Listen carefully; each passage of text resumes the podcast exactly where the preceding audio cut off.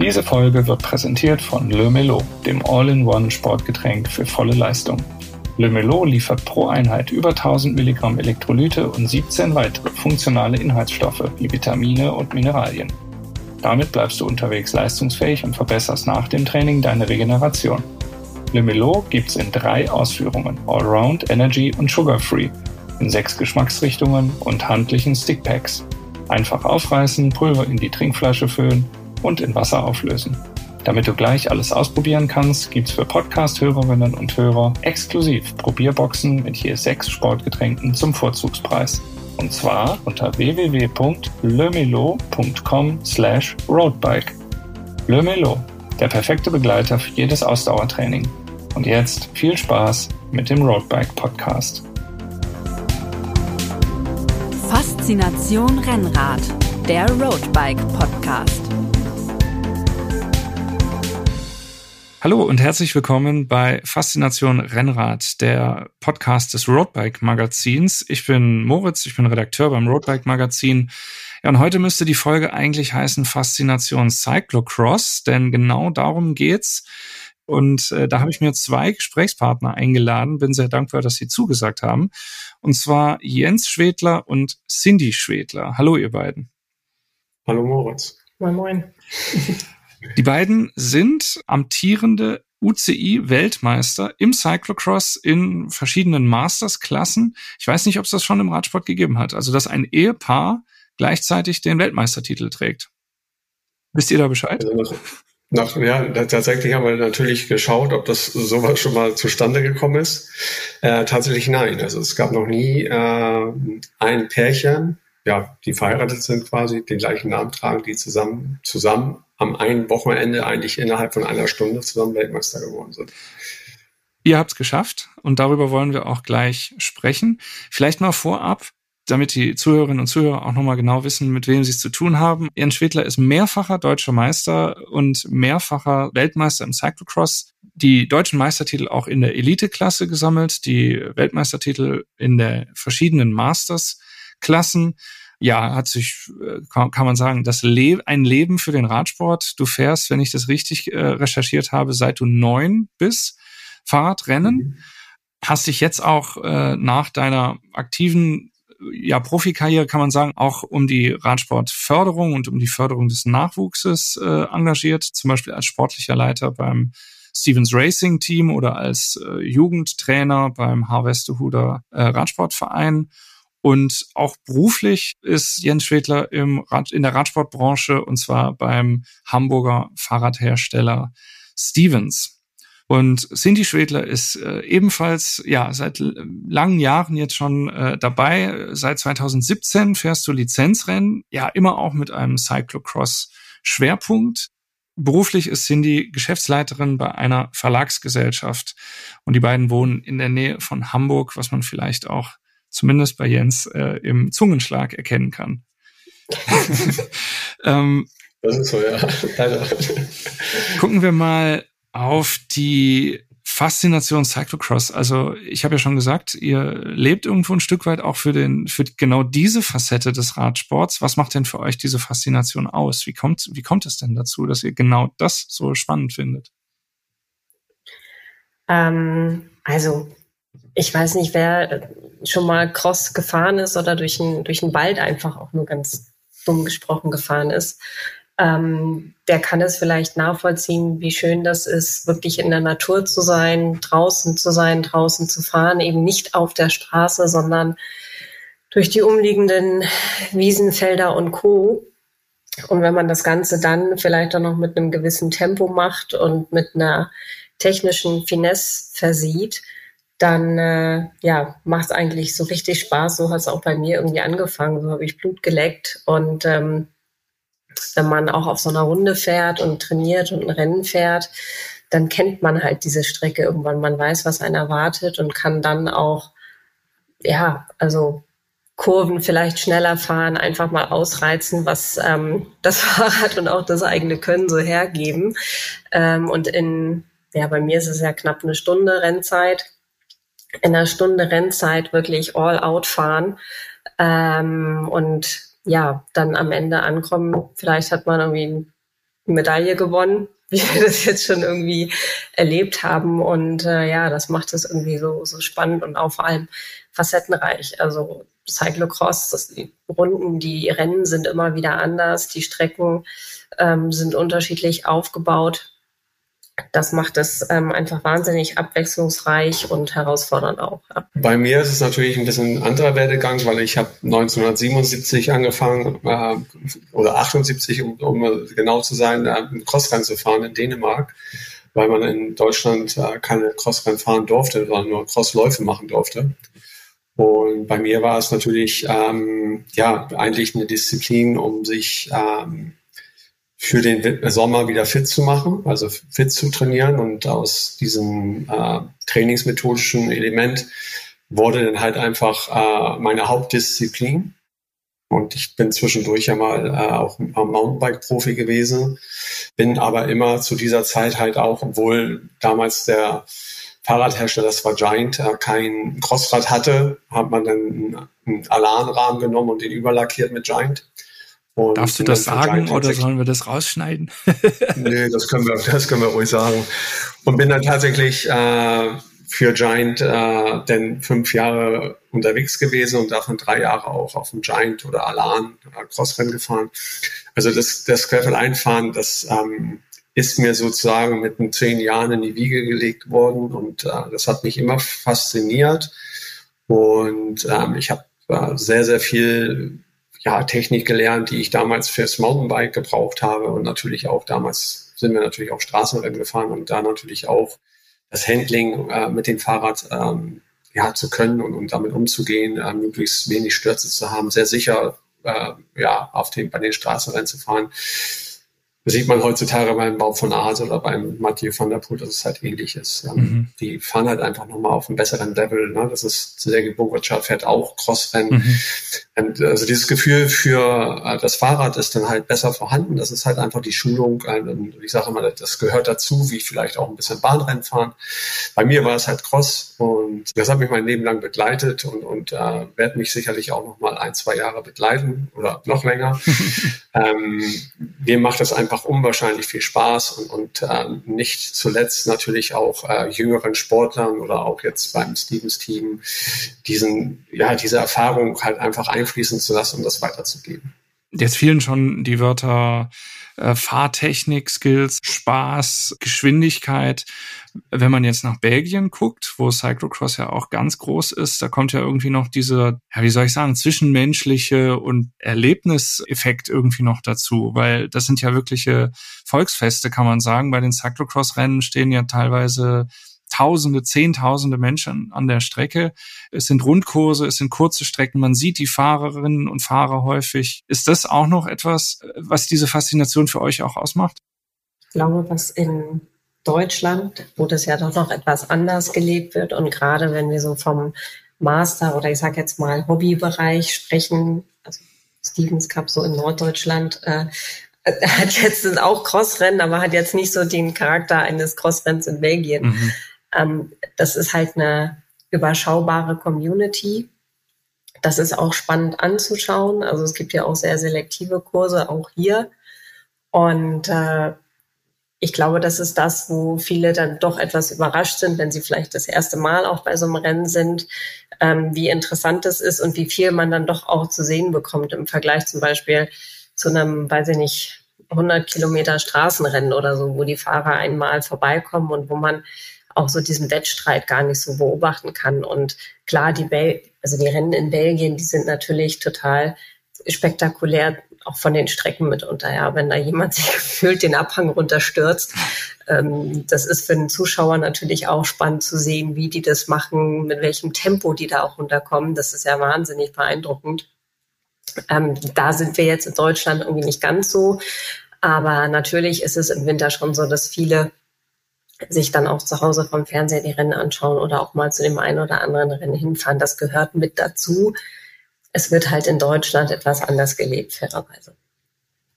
Es ist ja auch so, dass ähm, in, in Belgien äh, ist das ein Volkssport, also ist ähm, die zweitbesuchteste und, und äh, im Fernsehen tatsächlich die meistgesehenste äh, über also der Menge an, an Übertragungs Zeiten und auch äh, Zuschauerzahlen.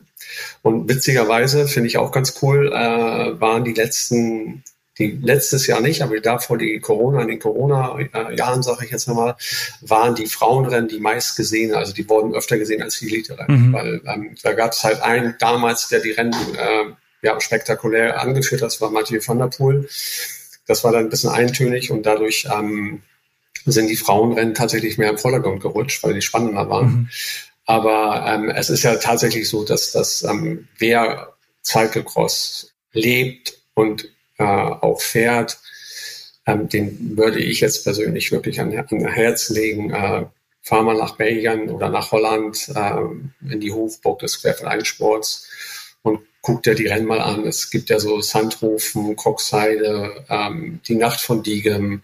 Ähm, also da gibt es da wirklich verschiedenste Rennen, die wirklich 50 bis 80.000 Zuschauer haben. Aber das ist denen auch geschuldet, dass äh, ja in den letzten 15 Jahren in ja, in, in Belgien halt wirklich äh, eine extreme gute Nachwuchsförderung äh, gemacht worden ist mhm. und äh, das da Volkssport ist. Wie, wie muss ich mir das vorstellen? Wie unterscheidet sich das dann konkret? Also wenn man jetzt die Nacht von Diegen nimmt, das sind ja Nachtrennen, da tatsächlich unter Flutlicht, ein Riesenspektakel, da sind 50.000 Zuschauer. Da gibt es vier riesengroße Jahrmarks-Bierzelte. Mhm. Und da, äh, die Leute, die da drin sind, die kommen immer nur raus, tatsächlich immer nur raus, wenn die Rennfahrer kommen.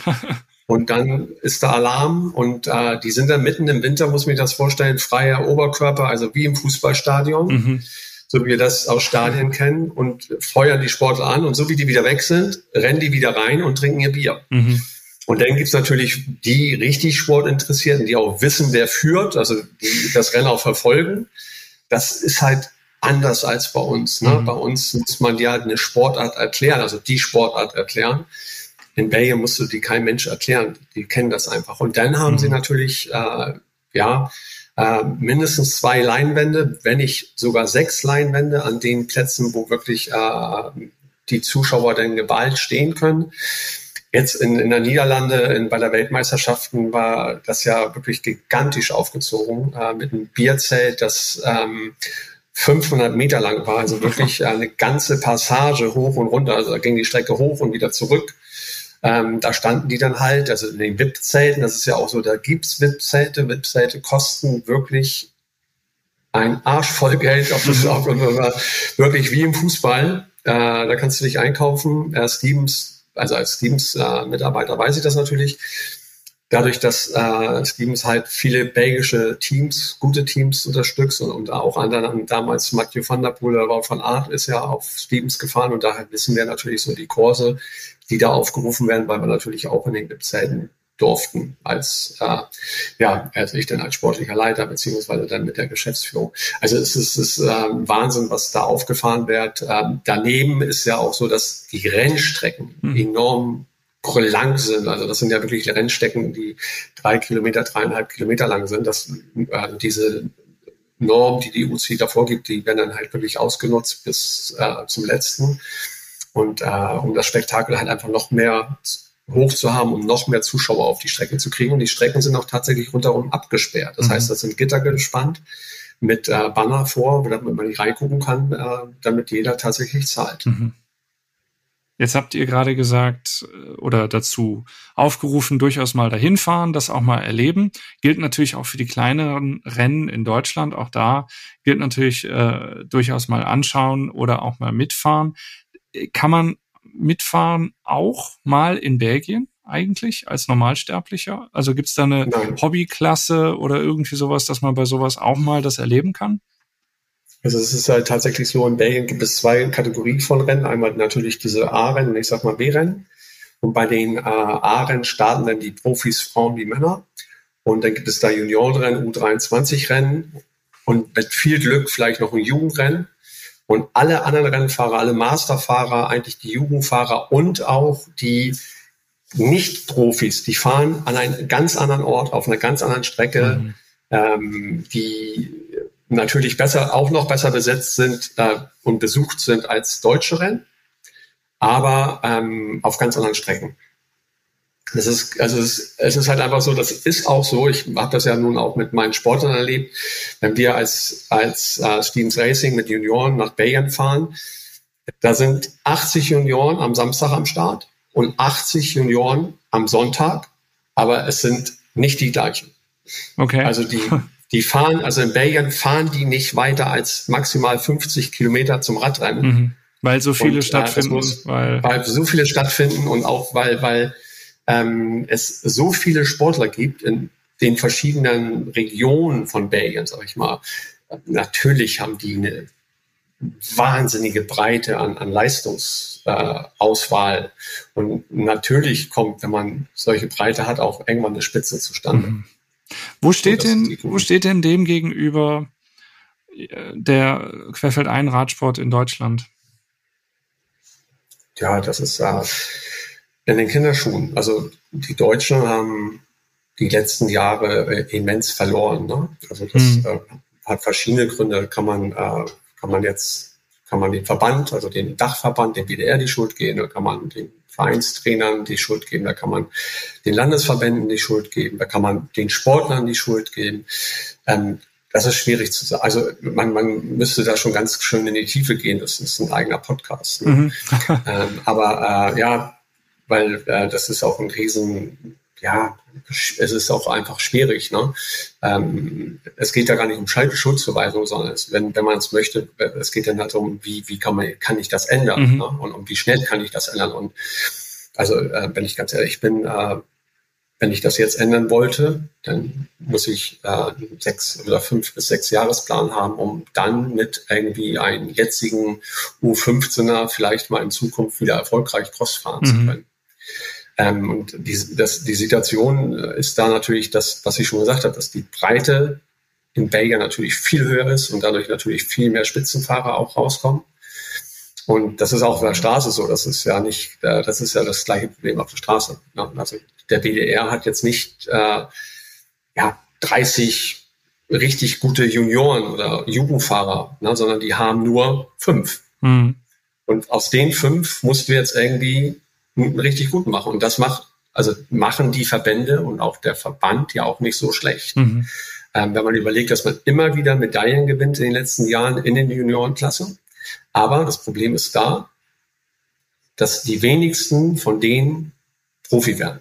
So, und dann, das ist halt immer solche, die Problematik. Mhm.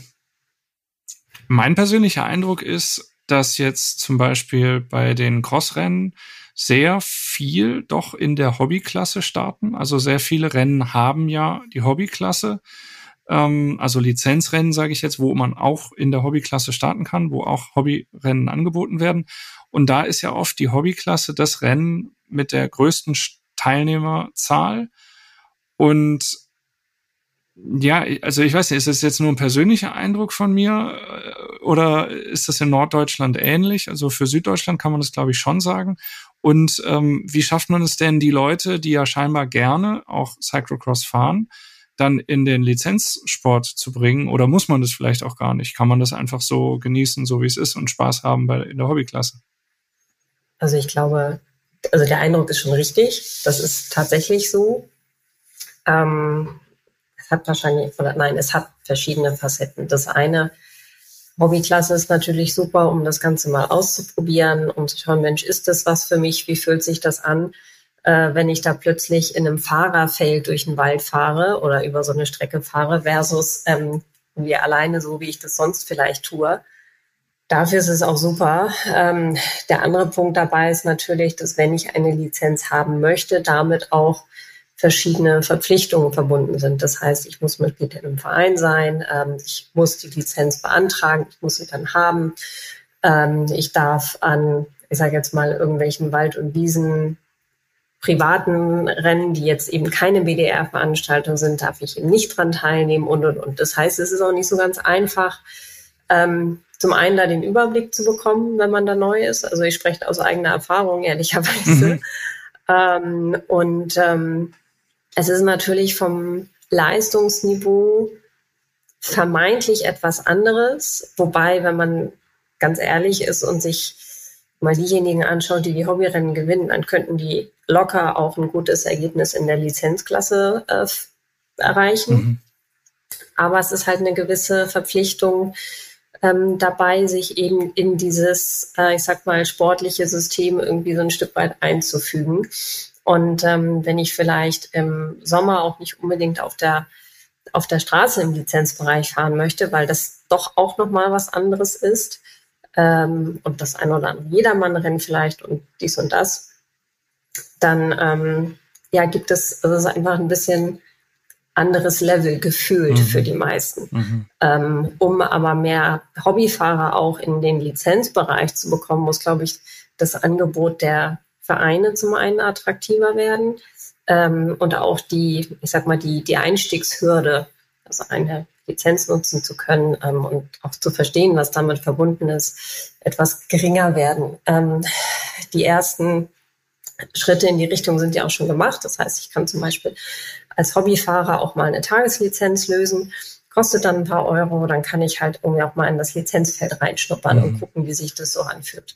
Ähm, aber am Ende des Tages, ja, ist es tatsächlich so, dass ähm, die Hobbyfelder einfach ähm, ja immer größer werden und da muss man sich, glaube ich, auch so als Verband tatsächlich mal fragen, Mensch, warum ist denn das eigentlich so und wie können wir das Lizenzwesen wieder attraktiver machen? Mhm.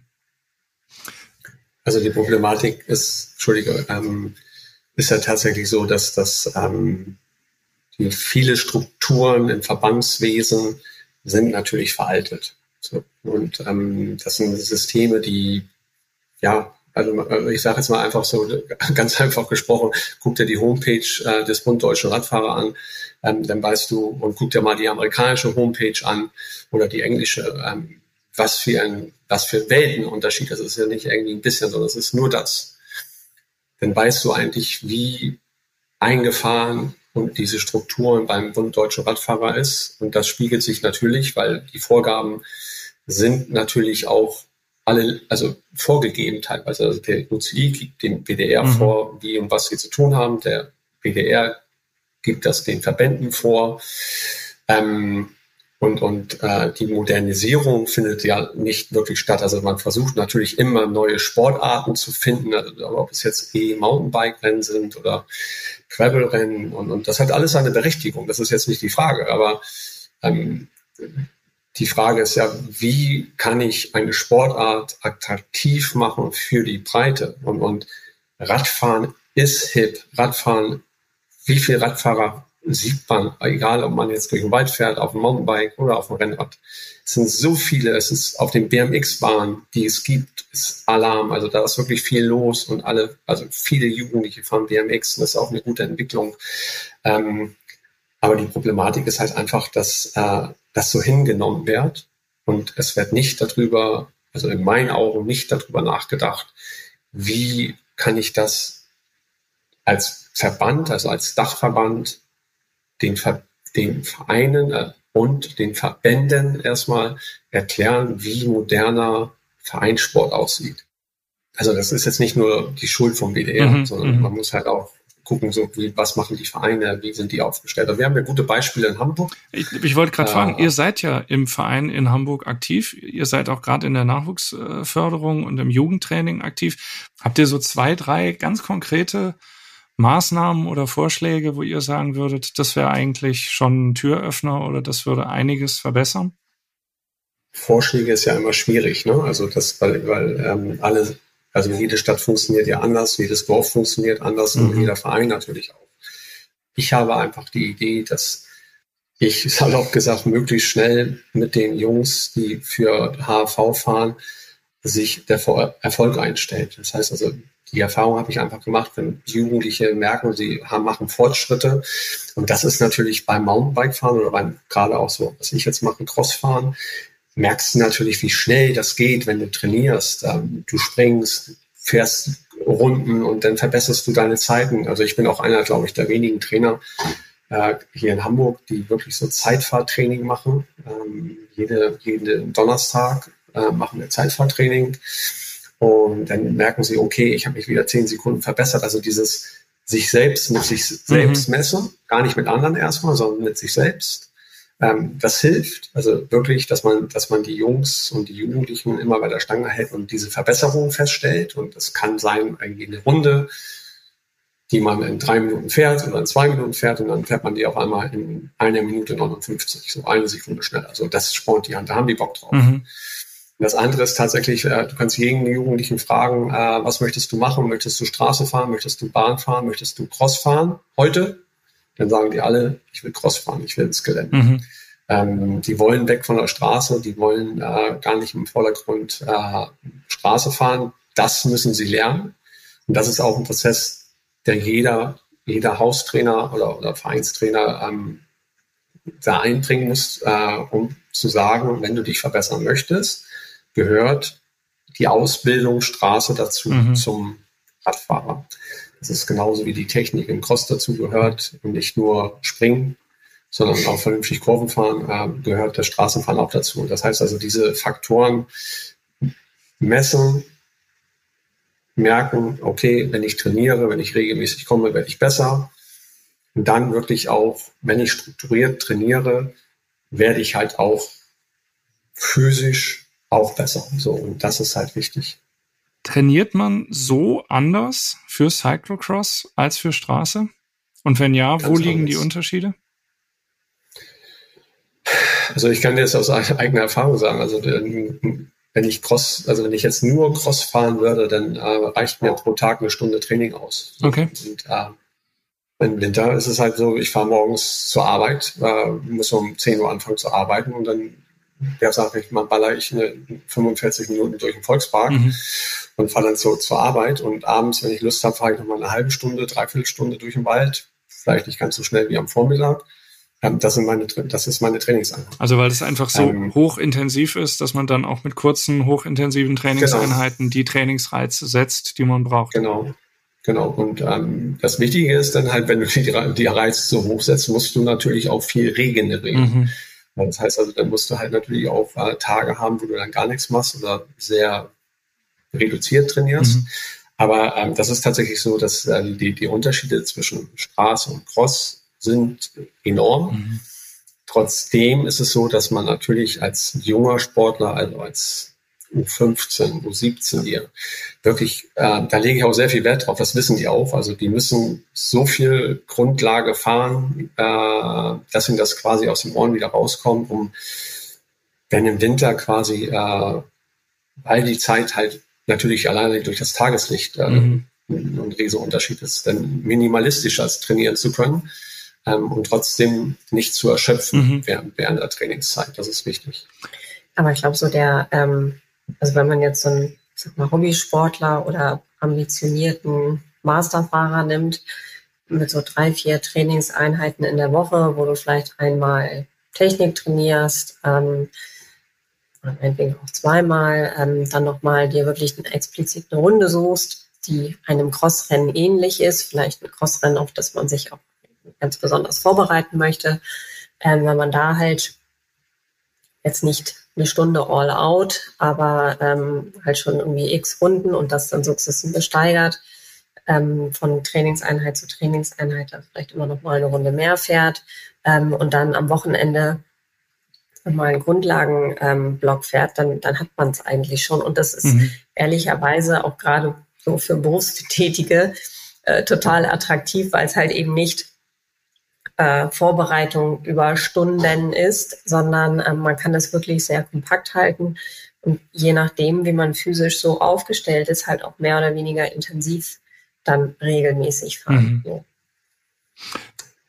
Jetzt fiel gerade schon ähm, dieser Aspekt, dass man halt auch mal eine Runde macht und das dann ähnlich macht wie bei einem Rennen. Wo darf man sowas denn eigentlich? Also ähm, es hat ja jetzt nicht jeder einen Bikepark vor der, vor der Nase, wo mhm. man das vielleicht auch äh, ganz legal machen kann, aber kann ich da irgendwie einfach auf den auf den ausgedienten Asche Fußballplatz gehen oder äh, in, in jeden Volkspark oder so. Ich meine, ich habe ja auch diese etwas grobstolligeren Reifen, mit denen ich da unter Umständen mhm. dann noch das Gelände verwüste. Wo, wo kann man eigentlich gut Cross üben? Cool. Also hier in Hamburg, ehrlicherweise, gibt es halt wahnsinnig viele Möglichkeiten. Das ist echt ein Vorteil. Ähm, wir haben hier das Glück, dass wir halt den Volkspark wirklich um die Ecke haben. Da gibt es so eine Mountainbike-Strecke, die ähm, gibt es jetzt, weiß ich nicht, drei, vier Jahre, ist da extra gebaut worden. Die bauen wir halt gerne auch in unser Training mit ein und dann halt eben ja drumherum die die Wege. Natürlich sollte man ähm, da nicht durch die Flora und Fauna fahren und da alles kaputt machen, um Gottes Willen. Mhm. Aber grundsätzlich, ähm, sag mal, wenn man auf alle anderen ja, Verkehrsteilnehmer äh, in so einem Park äh, Rücksicht nimmt, dann geht das schon. Aber das ist auch wirklich, also das Stichwort gegenseitige Rücksichtnahme, einfach schauen, Mensch, ähm, wo habe ich hier vielleicht auch eine ruhigere Ecke, wo ich halt mein Training machen kann, ohne dass ich jetzt ähm, jemanden, jemanden störe. Und ich verstehe das auch total, wenn Fußgänger, das Thema haben wir ehrlicherweise auch immer mal wieder, dass jemand sagt, Mensch, hier ist keine Rennstrecke, hier darf nicht gefahren werden. Das nicht gefahren werden darf, das stimmt nicht. Wir fahren auch kein Rennen, wir fahren teilweise, äh, gerade wenn es auch irgendwie wert hoch geht, ja nicht in einem, in einem Wahnsinnstempo, aber natürlich, man kommt da irgendwie in Rennklamotte an, sieht erstmal sehr sportlich aus. Das ist natürlich was anderes, als wenn da ähm, ich sag mal, Omi auf ihrem E-Bike angefahren kommt. Mhm. Die ist, glaube ich, gefährlicher, weil sie 30 Kilorad gar nicht unbedingt äh, im Griff hat, aber auch 25 mhm. km/h fährt. Das ist einfach ein anderes Erscheinungsbild. Und grundsätzlich, wenn man etwas, ähm, ich sag mal, aus der Stadt herausgeht und sich ähm, hier in den Wäldern umschaut, da gibt es Wanderwege, ähm, wo man wirklich super äh, Runden sich zusammenstellen kann. Wie gesagt, grundsätzlich immer unter dem äh, unter der Voraussetzung, dass man dort niemand anderes stört und dass es natürlich auch nicht zu gefährlichen Situationen kommt. Mhm. Aber im Prinzip überall dort, wo du Radfahren kannst und darfst, kannst du dir auch so eine Strecke zusammenbauen. Du musst halt einfach ähm, Rücksicht nehmen und nicht umsonst schauen wir halt, dass wir ja entweder am, sag mal, früheren Morgen oder dann abends irgendwie trainieren. Mhm. Also einfach nicht zu den Hauptstoßzeiten, wo einfach viele Fußgänger Hundehalter oder was auch immer unterwegs sind. Also es macht dann auch einfach keinen Spaß. Ja. So. Keiner Seite. Genau. Cindy, wie ist das? Eben wurde ja schon mal gesagt, es sind dann doch mehr Männer, die es machen. Wo, wo steht denn der Frauenquerfeld ein Radsport? Und was würdest du, was sagst du ganz gezielt unseren Zuhörerinnen? Warum sollte man Cyclocross unbedingt mal ausprobieren? Also ausprobieren sollte es, glaube ich, einfach jeder mal der Bock hat, ähm, ja, so ein bisschen Gas zu geben und ähm, der einfach auch gerne draußen in der Natur ist und ähm, ja, der auch seine Fahrtechnik-Skills ein bisschen verbessern möchte. Ich glaube, das ist grundsätzlich für jeden Radfahrer ähm, hilfreich und gut. Und ob man jetzt ein Rennen fährt oder nicht, sei mal dahingestellt. Das muss ja nicht immer gleich äh, ein Rennen sein, aber ähm, weil ich glaube, jede Frau, ähm, nee, es ist eigentlich nicht ein Frauenthema. ähm, also ich glaube, ja, jedem tut es einfach gut, seine Fahrtechnik-Skills zu verbessern. Das ist so das eine. Und grundsätzlich der Cross-Sport bei den Frauen ähm, ist so ein bisschen im Aufwind, würde ich sogar sagen. Also wenn ich das so beobachte, ich kann jetzt nicht auch so viele Jahrzehnte äh, Crosssport wie Jens zurückblicken, aber die Starterfelder werden schon größer. Ähm, das Leistungsniveau, ich sag mal so in der, in der Bundesliga zumindest, ähm, ist auch ganz ordentlich, aber und da ist es ähnlich wie bei den Männern auch ähm, international, gerade im Vergleich äh, mit Belgien, den Niederlanden, ähm, können die Deutschen halt einfach nicht mithalten. Ne? Ähm, Auch das in der Breite hat jetzt aber nichts mit. Gar. Also ja, vielleicht genau, Ausreißer, positive Ausreißer, aber genau. Mh. Also es hat jetzt nichts mit Männlein oder Weiblein zu tun, überhaupt nicht, ähm, sondern das ist einfach wirklich ja sinnbildlich für für den Crosssport insgesamt. Ähm, grundsätzlich kann ich nur jede Frau ermutigen. Also ähm, kommt mal zu einem Training, schaut, was es für Vereine bei euch in der, in der Umgebung gibt, die das anbieten oder meinetwegen sucht euch irgendwie einen Trainer, ähm, mit dem ihr euch vielleicht auch mal ganz explizit auf ein Rennen vorbereitet, der euch einfach so die Skills zeigt. Und ich habe es ja äh, eingangs schon gesagt, es ist eine relativ überschaubare Community. irgendwann kennt man sich einfach. Und äh, ja, auch wenn man im Rennen vielleicht ein Stück weit gegeneinander fährt, dann ähm, ja, isst man danach irgendwie eine Rennwurst oder äh, trinkt nochmal einen Kaffee zusammen. Und es ist irgendwie ganz witzig, weil man sich dann, wenn man wirklich dabei bleibt, auch jedes Wochenende irgendwie an den unterschiedlichen Orten dann wieder trifft. Und es können ja auch äh, wirkliche Erfolgsgeschichten am Ende dabei rauskommen. Ich habe es am Anfang gesagt, ihr seid äh, amtierendes UCI-Weltmeisterpaar, äh, kann man sagen. Äh, da vielleicht nochmal der, der Blick zurück zu diesem äh, Rennen. Jens, du hattest eben gesagt, ihr seid innerhalb von einer Stunde sogar äh, Weltmeister. Ihr seid aber nicht zusammen gestartet und das war ein Rennen, wo Männlein und Weiblein durcheinander fahren. Aber, aber was, was, wie, wie ist es dazu gekommen? Wie war das? Und seid ihr schon mit dem Wissen oder der Ambition dahin gefahren, wir haben hier beide die Medaillenchancen äh, oder hat sich das ergeben? Naja, also ähm, bei uns war es unterschiedlich. Ich bin mit dem Ziel gefahren, äh, alles andere als ein Sieg ist eine Enttäuschung.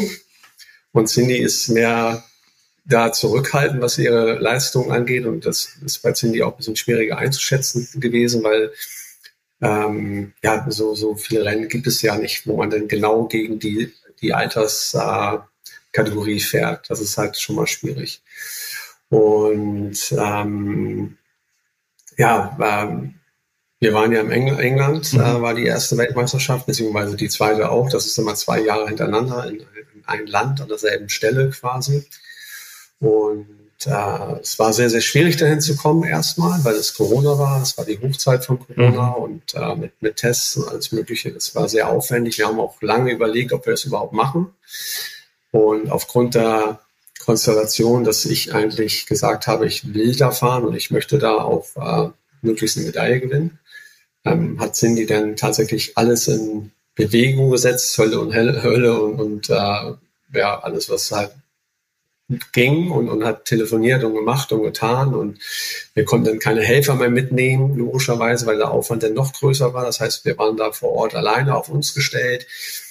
Ich kannte natürlich, äh, ich kenne natürlich ehemalige Radsportkollegen, die habe ich dann angefangen, habe gesagt, hier habt ihr Bock, da mich zu betreuen oder uns zu betreuen. Und dann haben die gleich, gleich gesagt, gar kein Problem, machen wir hundertprozentig. Und äh, während meiner Rennvorbereitung kamen noch mal drei, vier die dann auch gesagt haben, hey Jens, du bist hier cool und, und können wir dir helfen und ich wir würden gerne ins Depot gehen und so. Das war schon eine coole Geschichte. Weil das ist ja ein schon entscheidender Faktor, oder? Dieses im Depot jemanden stehen haben, der einem das ja. Wechselrad hinstellt oder nicht oder eben dann auch Wenn's sauber macht, wenn es sein muss. Und ja, ja, das ist äh, ein Viertel des Erfolges, ne? mhm. also deine Betreuung. Und, und ähm, Cindy hatte vor mir Rennen und ähm, startete dann in, da starteten zwei Altersklassen zusammen und die sind auch zusammen losgefahren.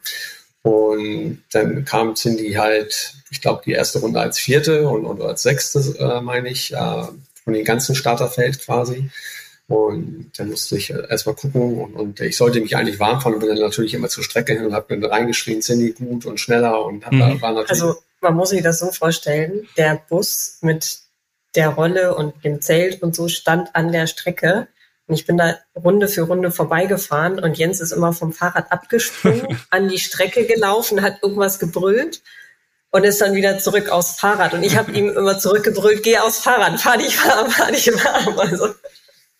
Ja gut, und ähm, ja, äh, zu guter Letzt hat sie das Rennen gewonnen. Mhm. Und äh, sie wollte natürlich, weil ich hatte direkt anschließend Rennen und äh, habe mir dann gratuliert, nur ganz kurz, Küsschen gegeben und wollte dann zu meinem Start. Äh, und dann äh, habe ich mitgekriegt, sie muss zur Dopingkontrolle, weil das gibt es natürlich auch äh, bei den Masterfahrern. Und, und ähm, ja, dann bin ich zum Start gefahren und habe dann festgestellt, oh scheiße, hinten Platten.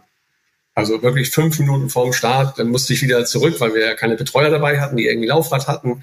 Dann musste ich wieder zum Bus zurückfahren. Das hat Cindy zum Glück nicht mitgekriegt, sonst hätte sie wahrscheinlich eine Herzattacke gekriegt.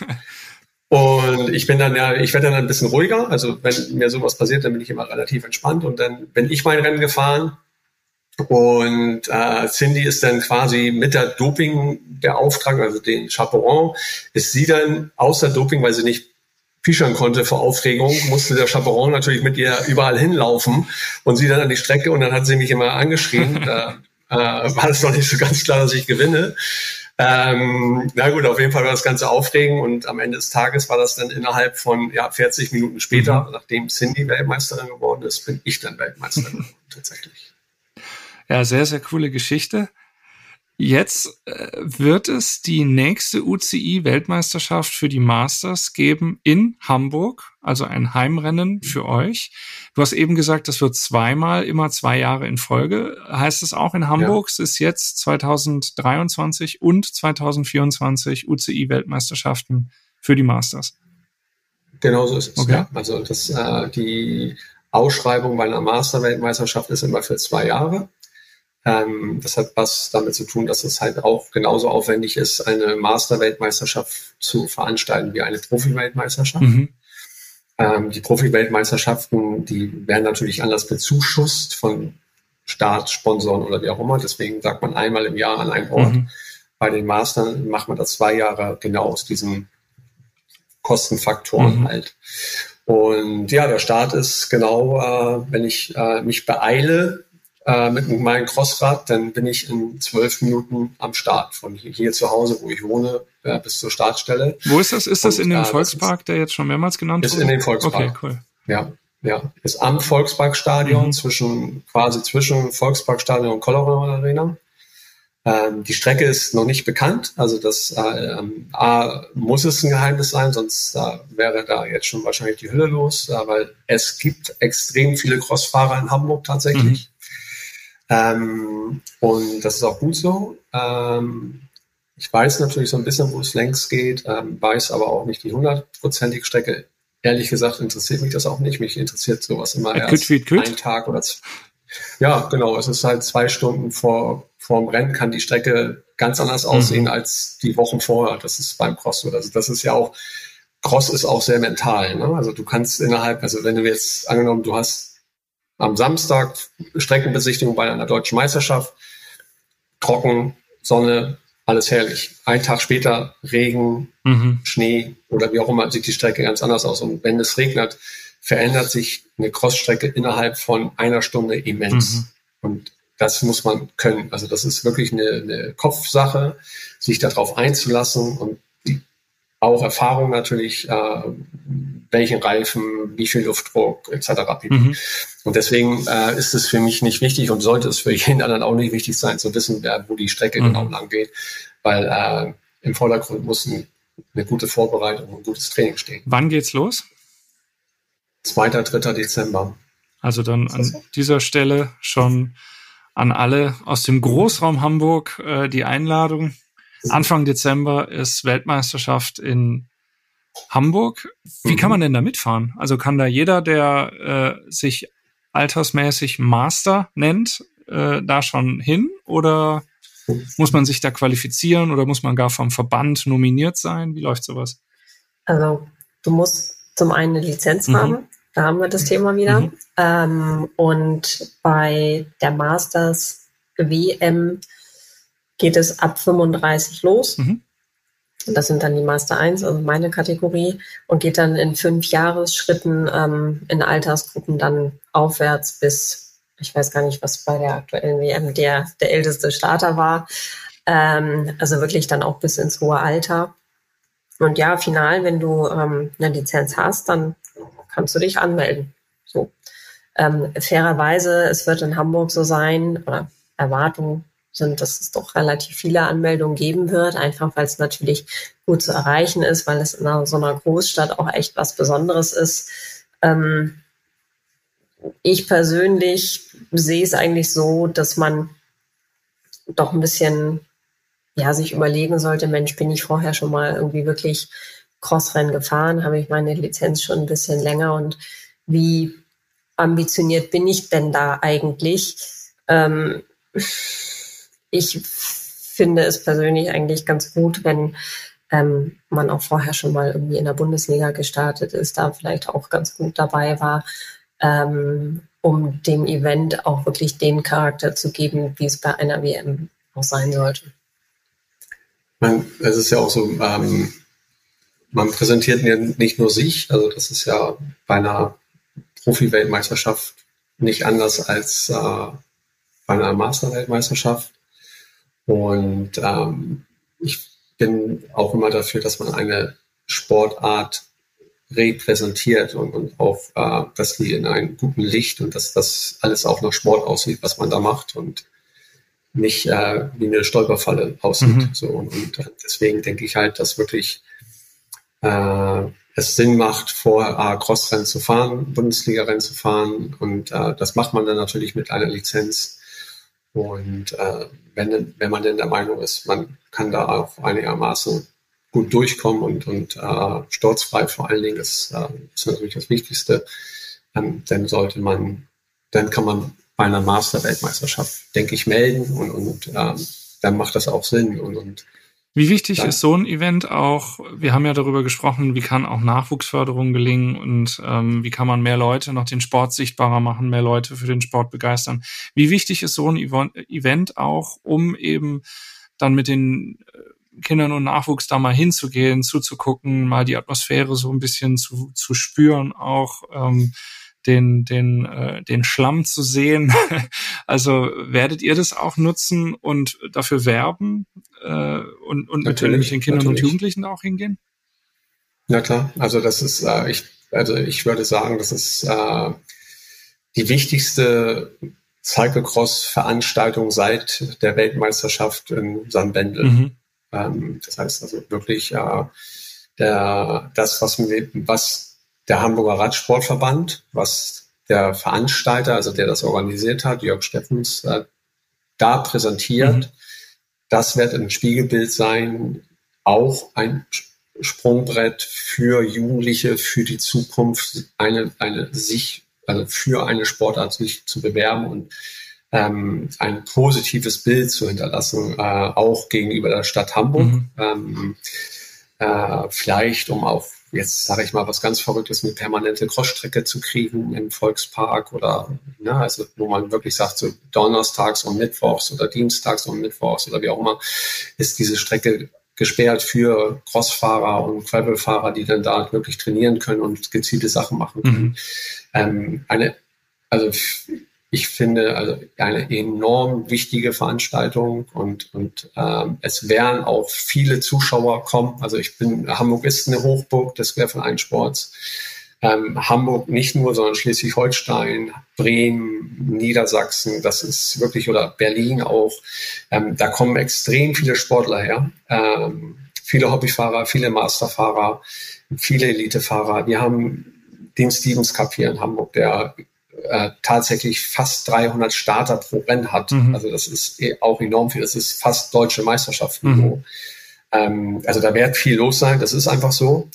Und je nachdem, wie wir uns als Fahrer, genauso wie äh, der Veranstalter, auch der WDR, auch der Verband Hamburg sich da präsentieren, äh, umso besser ist das für unsere Sportler. Also nicht nur machen, abhaken, weiter, mhm. nein, wir müssen daraus äh, positive Energien schaffen. Und durch diese positive Energien können wir einen sehr positiven, bleibenden Eindruck hinterlassen für eine Sportart, die wirklich eine Randsportart ist im Radsport, weil sie nicht olympisch ist.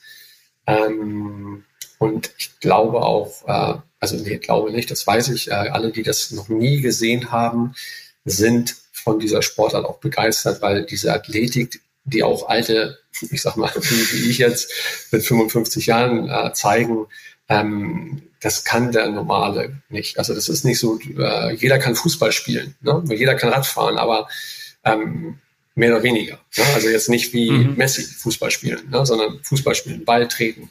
Ähm, aber nicht jeder schafft es, über eine Querfeldeinstrecke zu fahren mit seinem Fahrrad. Mhm. Das ist ganz klar. So, das, ne? und, und wie gesagt, äh, das ist wirklich eine, ja, eine riesen Herausforderung für alle.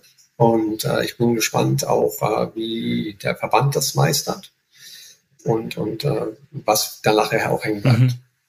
Also eine große Chance aber auch und ich höre da auch ein bisschen den Appell raus an alle Beteiligten, diese Bühne, die da geboten wird und die es geben wird, auch bestmöglich zu nutzen. Das ist so, mhm. ja. Also ähm, ähm, jeder, der sich da präsentiert, wird ein positives Feedback bekommen, äh, wenn die Veranstaltung gut läuft. Also ähm, es ist ja auch so, dass viele ja, Sponsoren da auch notwendig sind für solche Weltmeisterschaft. Ähm, es ist auch wichtig, dass äh, wir haben, da werden halt zwei Brücken gebaut. Ähm, das heißt, es sind schon viele Geschichten, die da dranhängen. Umso positiver, dass alles nachher unterm Strich ausgeht. Mhm. Also ich, man kann ja auch im ersten Jahr lernen und das im zweiten Jahr vielleicht auch noch mal besser machen. Ähm, aber umso besser ist das mhm. natürlich, mhm. ja. Und ich vermute jetzt mal, ihr geht auch mit nicht allzu kleinen Ambitionen in die Rennen. Also ich gehe da rein wie immer. ähm, ja, also ich, man, man sagt ja so äh, mir, mir nach, ich bin Meisterschaftsfahrer und, und äh, das will ich jetzt noch nicht abstreiten. Der Druck ist natürlich enorm hoch. Wenn man jetzt zweimal hintereinander Weltmeister geworden ist, im Jahr 2010 und 2009, und äh, das dann beim dritten Mal leider nicht geschafft, bin Vizemeister geworden und möchte das jetzt nicht so wiederholen. Also ich möchte schon gewinnen mhm.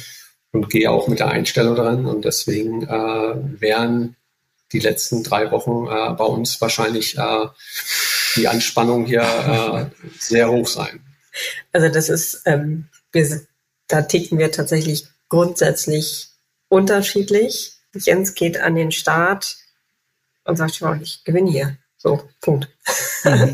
ähm, ich ich fahre Rennen, das fahre ich, um das zu gewinnen. Ähm, und das umso mehr bei einer Meisterschaft. Also ich sage immer, Jens ist dann in Mission. Also das Ziel ist irgendwie die Medaille. Und ähm, das ist im Sport so, das ist ehrlicherweise im Privaten auch so, wenn der irgendein Thema hat und das jetzt erledigt haben will, dann hört der nicht auf und macht und tut und so. Und so ist es auch, wenn er bei einer Meisterschaft startet ähm, und ja, leg da noch mal eins drauf. Bei mir ist es anders. Ich gehe dann mit einer gewissen Skepsis ran. Bei der ersten WM war ich also wirklich völlig erwartungslos. Ich habe gedacht, okay, ich gehe da an den Start, ich gucke mal, was passiert. Ich konnte es überhaupt nicht einschätzen. Bin dann das Rennen gefahren und irgendwann dachte ich so, hier ist ja gar keine mehr. Wo sind die alle? das war total überraschend, ist natürlich auch ein echt schönes Momentum. Für mich war das für den Kopf total hilfreich, einfach weil da nicht diese Anspannung und dieser Druck vorher da war. Beim zweiten Mal wusste ich auch nicht, wie sind die Mädels da jetzt so drauf? Äh, haben die vielleicht mehr Rennen gefahren oder, oder, oder? Ja, das war einfach, also ich glaube, diese, dieser mentale Aspekt, der war da fast ausschlaggebender als der physische. Also ehrlich gesagt, das war auch so im Rennen, dass ähm, ich glaube, dass die Damen, wir waren so eine Dreiergruppe, dass die physisch, glaube ich, stärker waren. Ähm, ich das aber am Ende mental besser konnte. Also ähm, die zweite Medaille habe ich im Sprint gewonnen und wer mich kennt, ich bin eigentlich kein Sprinter. äh, das, äh, ich habe es wirklich bis zur letzten Sekunde irgendwie rausgezögert. Und ähm, jetzt für die nächste Meisterschaft, klar, natürlich wenn man da wieder eine Medaille gewinnen, aber ähm, ich habe da immer so eine Grundskepsis und hinterfrage mich dann und ich sag mal auch die Gesamtumstände mit Arbeit und Training und all dem, was man irgendwie so leisten kann. Und ich gehe am Start nicht davon aus, ich gewinne hier heute, sondern ähm, ich bin in der Vorbereitung dann so, dass ich eher denke, boah, die sind alle irgendwie besser und die können mehr trainieren und die können dies und jenes und welches besser. Deswegen muss ich umso mehr tun, ähm, um das, äh, um da mithalten zu können, was wie man jetzt gesehen hat, am Ende bei uns beiden irgendwie zu einem ähnlichen Ergebnis führt, aber wir halt komplett anders daran gehen. Zwei ganz unterschiedliche Herangehensweisen. Was, du wolltest noch was sagen, ja? Ja, Cindy ist halt sehr analytisch. Also das ist so, wie sie ihr Training macht. Äh, also ich mag das ja ganz gerne so haut drauf. Äh, hat was mit Erfahrung zu tun, aber Cindy ist halt sehr analytisch und, und sagt, ja, schreib mir jetzt den Trainingsplan, schreib mir jetzt den Trainingsplan. Und dann muss es aber auch wirklich äh, Haar auf Spitze alles passen. Sonst ist sie da nicht mit zufrieden. Ähm, arbeitet auch sehr gerne mit Wattmessgerät und, und, und, und sowas alles. Ähm, habe ich jetzt auch an meinem Straßenrad dran, am Crossrad habe ich das nicht dran, brauche ich nicht. Äh, ich merke es dann immer, wenn es in den Beinen brennt, wie viel Watt ich ungefähr fahre, dass es genug ist. Ähm, das heißt also, wir sind da wirklich auch so vom, vom Training halt auch komplett anders, obwohl wir natürlich immer wieder versuchen, auch zusammen zu trainieren, weil ähm, profitieren wir beide von tatsächlich. Ähm, Äh, aber wie gesagt, Cindy ist da sehr analytisch und, und äh, sehr, ja, sehr vorsichtig, was, was ihre Eigenreflexion der Leistung angeht. Also das ist, ich glaube, bei mir halt auch einfach, weil ich das schon so lange mache. Aber das Ergebnis gibt ja beiden Ansätzen recht bisher und das ist ja eigentlich auch ganz, äh, ganz schön. Ich habe zwei ganz kurze Fragen noch zum Abschluss und zwar eine ist technischer Natur. Warum 33 Millimeter. Warum, also die, die, die, die von der UCI vorgeschriebene maximale Reifenbreite ist beim Cyclocross 33. Warum 33? Warum nicht 34 oder 32? Wo kommt das her? Gibt es da überhaupt einen Grund für oder ist das so auch eine Sache, die irgendwann mal festgelegt wurde und seither ist das so? Nee, es, ähm, 2010, wie ich äh, Cross-Weltmeister geworden bin bei den Masters, äh, ist das eingeführt worden, weil es äh, Sportler gab, die zu, also gefühlt zu breite Reifen, deswegen wurde dann Ritomont irgendwie reingeschoben. Aber im Großen und Ganzen ist es tatsächlich so aus der History. Also man muss ja wissen, wie der Crosssport entstanden ist, nämlich dadurch, dass Straßenfahrer im Winter keine Lust hatten, bei Kälte auf der Straße zu fahren, sondern sind mit ihren Straßenrädern ins Gelände gegangen und haben festgestellt, oh Scheiße, die Reifen sind eigentlich kacke. Entschuldige, dass ich so mhm. sage, aber ähm, haben dann Crossreifen drauf gemacht und damals waren die Rahmen natürlich von der Konzentration anders. Das heißt, man hatte ein bisschen breitere Reifen, nämlich 33 reinbauen können. Und so ist das tatsächlich beibehalten mhm. worden. Deswegen äh, ist diese Regelung vom UCI da auch nie angetastet oder angefasst worden. Und die zweite Frage ist, äh, Jens, du hast diesen Spruch, auf jedem Crosser sitzt ein guter Typ. Den hast du sogar ja. auf deinem, äh, ich glaube, es steht sogar auf dem Oberrohr, oder? Habe ich, glaube ich, bei Instagram mal gesehen, dass der irgendwo äh, auch verewigt mhm. ist. Erstens, Cindy, äh, stimmst du dazu? Sitzt auf jedem Crosser ein guter Typ? Und äh, Jens, war, wo, wo kommt das her? Was, was ist da der Hintergrund?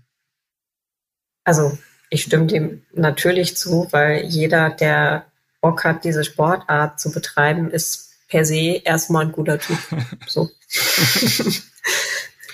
Also jeder, der, der Fahrrad fährt äh, und nicht ins Auto steigt, ist schon mal ein guter Typ, ja. ähm, nee, der Spruch ist tatsächlich so entstanden, äh, der ist geklaut, muss ich offen zugestehen. Der Frankfurter Allgemein stand mal eine Geschichte über einen Ruderer und der sagte, äh, auf, in jedem Boot sitzt ein guter Typ und ähm, das habe ich dann quasi umgemünzt auf, auf jedem Crossrad sitzt ein guter mhm. Typ. Ähm, ja, es gibt Aufkleber, die man kaufen kann. Es gab auch mal eine Fahrradkollektion, die ich mit Santini und Stevens zusammen gemacht habe, ähm, die gut verkauft worden ist, limitiert. Tatsächlich jetzt gerade dabei, äh, wieder eine Kollektion auflegen zu lassen. Was ich jetzt nicht wusste, ja. möchte ich betonen. Ich habe hier jetzt keine, ja. keinen Elfmeter hingelegt. nee, ähm, aber wie gesagt, ich finde es tatsächlich, dass ähm, die Crosch, also der Cycle-Cross-Sport jetzt modern oder der Cross-Sport, wie er genannt wird eigentlich, äh, es verdient hat, viel mehr Aufmerksamkeit zu kriegen. Äh, nicht nur, weil ich den liebe und, und, und, und äh, das äh, in, mein, in meiner DNA drin ist, sondern halt einfach, weil das halt wirklich ein sehr, sehr interessanter Sport ist und, und auch viele, viele Möglichkeiten äh, darbietet, wie zum Beispiel Kinder, die durch den Wald fahren mit ihrem normalen Fahrrad ohne Crossrad, die lernen Fahrtechnik, die können mit dem Fahrrad besser umgehen, kommen besser zur Schule zum Beispiel, also sicherer zur Schule.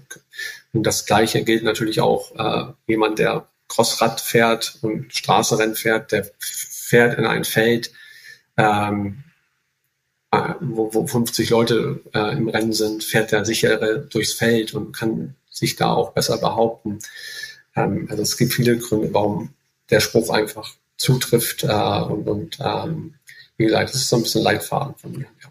Und ihr hattet ja auch gesagt, diese Community, die ist vielleicht nicht so mega groß, aber halt äh, sehr, sehr gut und hält auch gut zusammen. Genau.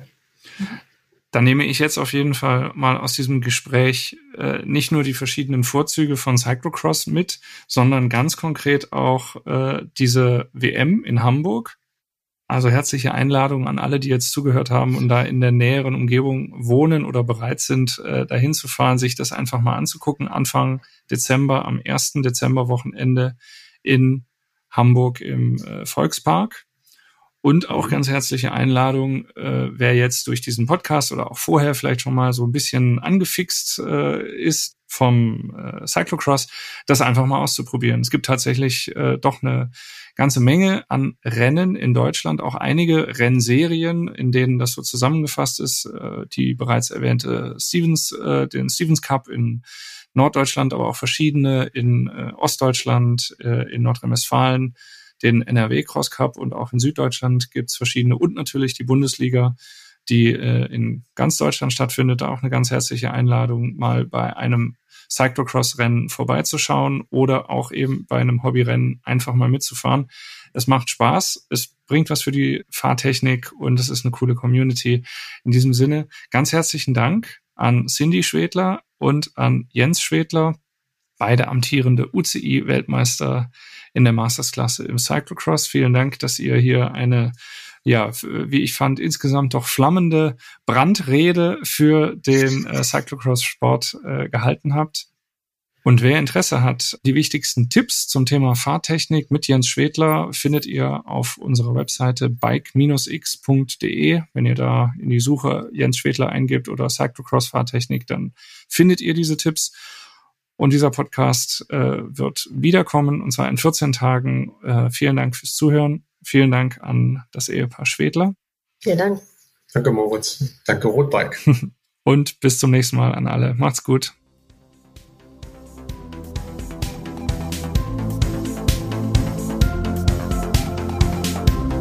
Faszination Rennrad, der Roadbike Podcast.